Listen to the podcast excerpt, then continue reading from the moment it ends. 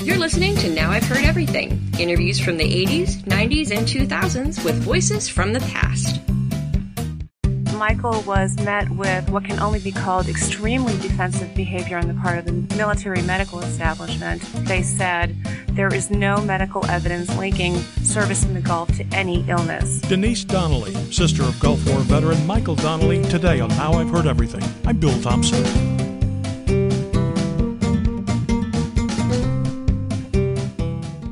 Memorial Day is, of course, the day America honors the men and women who have sacrificed their lives in military service.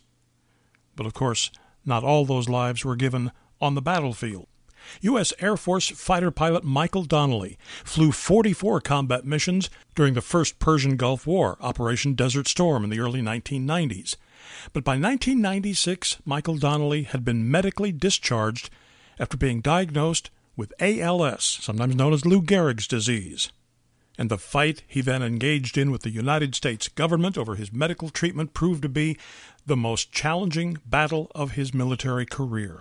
In nineteen ninety-eight, he and his sister Denise co-authored a book called Falcon's Cry, a Desert Storm memoir. So here now, from nineteen ninety-eight, Denise Donnelly.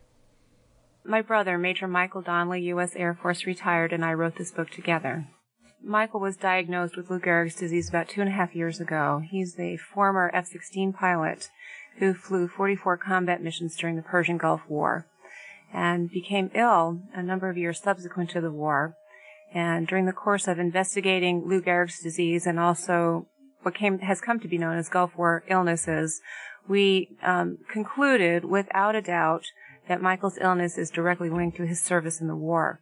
And in our frustration at the fact that this story really hasn't captured the public imagination, we decided that we had to do something to get the word out there. And we did what we could, which is to tell Michael's story. Maybe it's because, maybe it hasn't captured the nation's attention in such a graphic way because one hundred ten thousand, that's just a number. But when you show us an individual, a person, a young man, Very, a healthy yes, young man right. who has a brilliant future ahead of him, and all of a sudden, he's got a disease that, that is, is rare enough to begin with, but exceedingly rare in men of his age and That's his right. physical condition.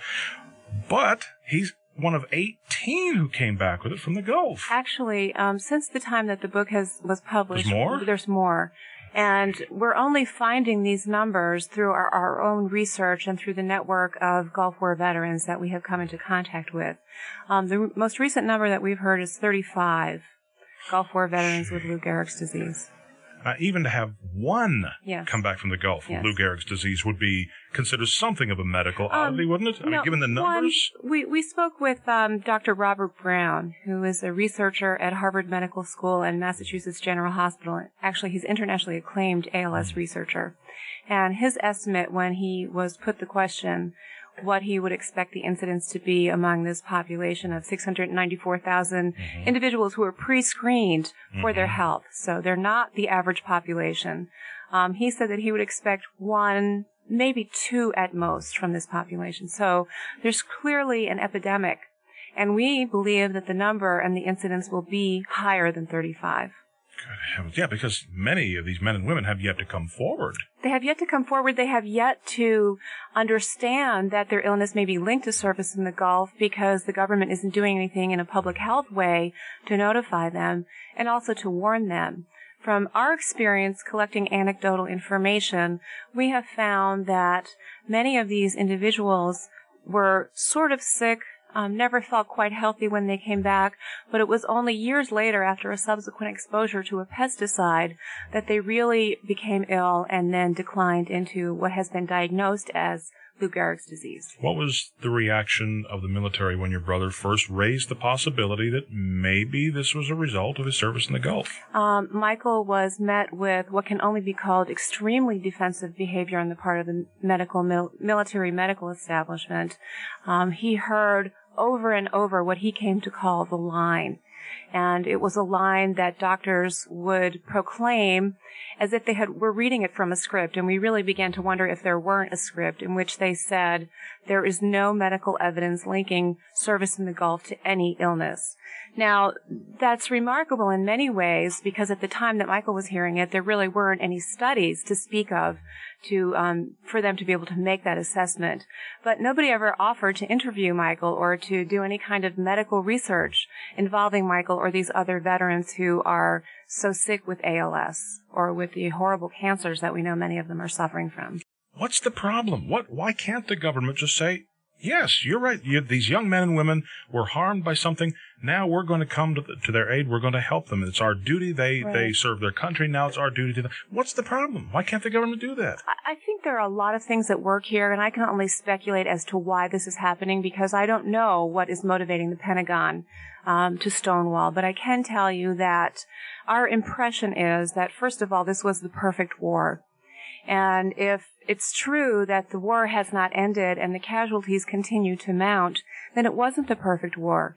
And it's not the answer to warfare as we know it, that the United States cannot go in and make a surgical airstrike and expect to have no casualties. So first of all, the big public relations hoorah that greeted these um, veterans when they came home was actually not quite the whole truth. Secondly, I think that if the truth were to come out, it would become clear that young men and women who are thinking of entering the military might have risks to confront that they may not understand when they enlist. And those risks specifically would be the same risks that my brother and other vet- veterans encountered when they were in the Gulf. They were not adequately protected, and nothing has changed since the Gulf War and today. The equipment is still faulty. Um, the United States is not prepared to face this kind of threat. And I don't know if you've heard about the anthrax vaccines oh, yeah. that, um, that uh, excuse me, that enlisted people are being subjected to. Um, we find that laughable almost because by announcing to the world that we're inoculating our troops against anthrax, we're basically telling Saddam Hussein and other terrorists what to use. um, I mean, here it is. Use anthrax. Anthrax can come in many different strains. And this particular vaccine is going, only going to protect them against one strain. I, I had trouble imagining if one hundred ten thousand veterans of World War Two, in which there were many, many times as many service people involved, if they had come back and said, all of a sudden, within the first five, six years after the war, had come up with some symptom. I can't imagine the Pentagon turning their back on them the way they've turned their back on these men and women. Well, the sad thing, Bill, is that in a lot of ways, this is Vietnam all over again. Uh, we promised that we would get it right this time, and we're getting it wrong again. This is the different war, same lies. This is what Vietnam veterans encountered when they returned from the war and spent thirty years trying to prove what eventually was acknowledged to be true about Agent Orange. Sadly, um, one hundred thousand veterans are suffering, but untold numbers of their children and their spouses are suffering as well. And the bills are piling up. The bills are piling up. Many of them are not as lucky as Michael is to have a family that can afford to support him. He is receiving disability benefits and V A benefits, but primarily that's because he became ill while he was active duty and hired a lawyer to um, get the benefits that he earned. Many, many thousands of these veterans are destitute. They became ill after they were discharged because the Pentagon is claiming there's no connection to their service in the Gulf. They're receiving nothing. After the short break, the real question, why the government won't help?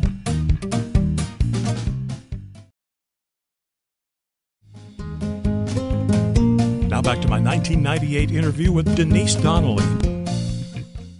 But really, it, it's not really dollars and cents, isn't it? The Pentagon, if they have five hundred dollars to spend on a toilet seat, they ought to be able they to... They spend it, right. Yeah, they, they ought to be able to spend it. So it's not really an economic issue as much as it is what you were saying a moment ago, the, the public relations. That, that's my impression. Um, I think that it also might be an economic issue because I think we're not finished seeing these individuals get sick.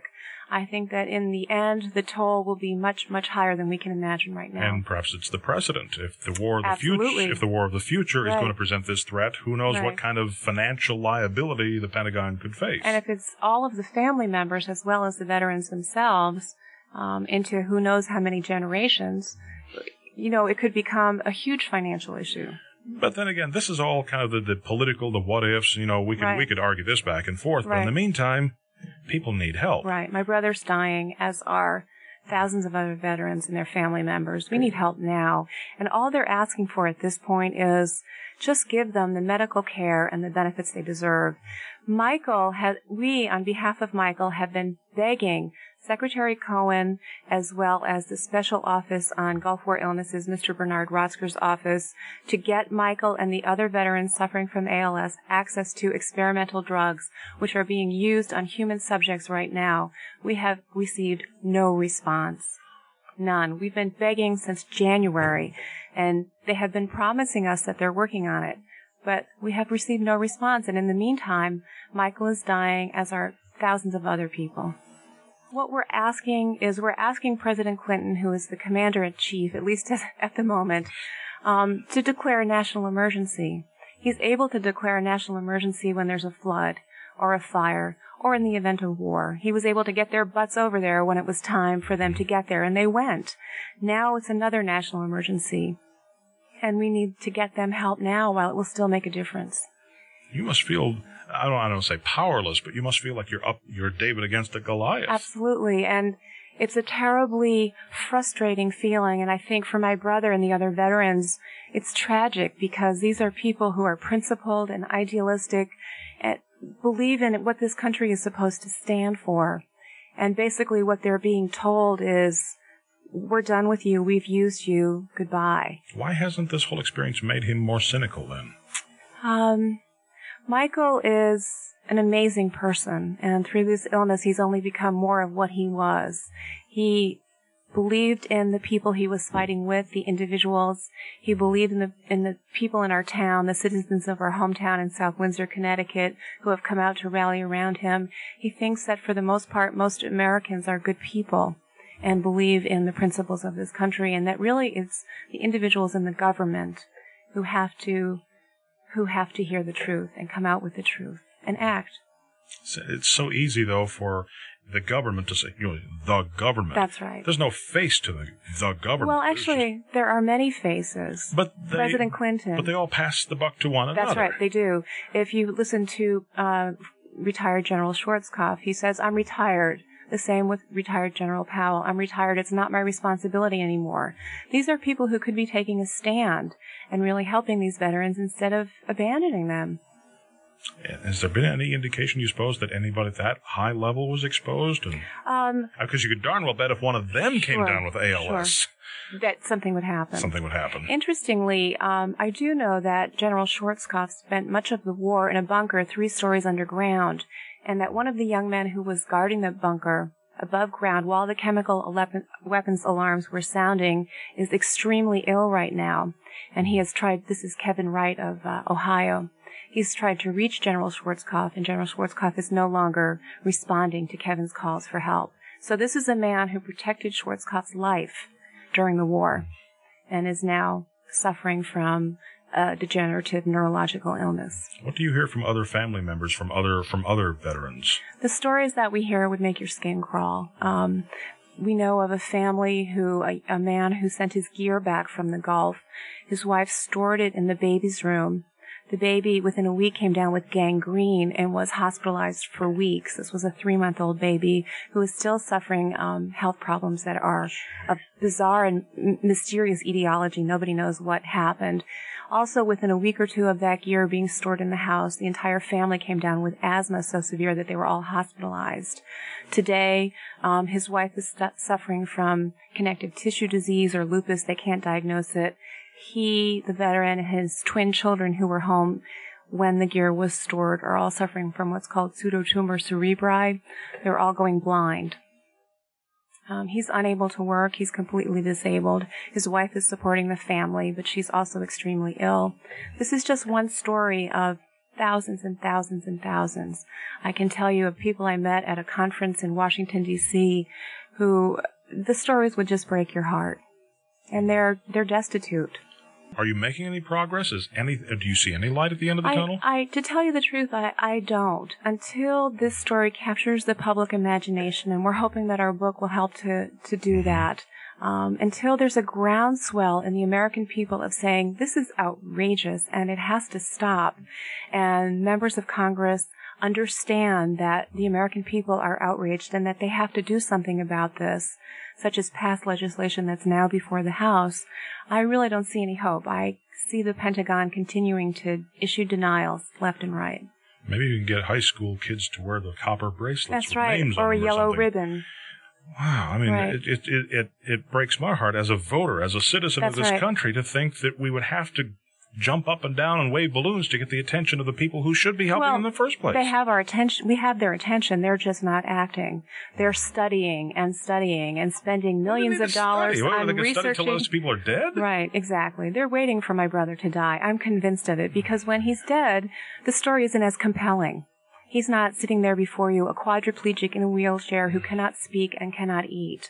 This man who was a six-foot-four, strapping, gorgeous, charming fighter pilot, patriot, um, Mister Red-Blooded All-American Boy. When he's gone, it's a much less compelling story, a much less powerful story, because he's not there as a picture to represent what's happening to these veterans. How much time do they figure he has left? We don't know. Um, it's a degenerative disease, and he has lost the ability to speak in the last few months. And eventually what happens with A L S is that the muscles around the lungs and heart collapse, and you're no longer able to breathe. So you die by asphyxiation. Michael Donnelly died in two thousand five. He was forty-six. And a two thousand eight study by the University of Cincinnati confirmed forty-eight cases of A L S in Desert Storm veterans. And you can find easy Amazon links to Michael and Denise Donnelly's book at our website, heard everything dot com. And while you're at heard everything dot com, be sure and listen to my interview with another young serviceman who returned from war only to find himself battling a deadly disease and the government. My nineteen eighty-seven interview with Elmo Zumwalt the third, the young man whose father, Admiral Elmo Zumwalt, ordered the spraying of Agent Orange in Vietnam that led to Elmo Zumwalt the third's cancer diagnosis. I was in rivers and canals that were so narrow that we couldn't turn a fifty-five foot boat around in them, and I was in some of those before defoliation and in it afterwards, and uh, the difference was remarkable, the, the difference of taking fire from a few feet away versus thousands of yards away uh, made a real difference in being able to handle the firefight. And be sure and listen to my nineteen ninety-four interview with Vietnam-era battlefield nurse Winnie Smith. eighteen, twenty-year-old, you know, dying by himself ten thousand miles from home. And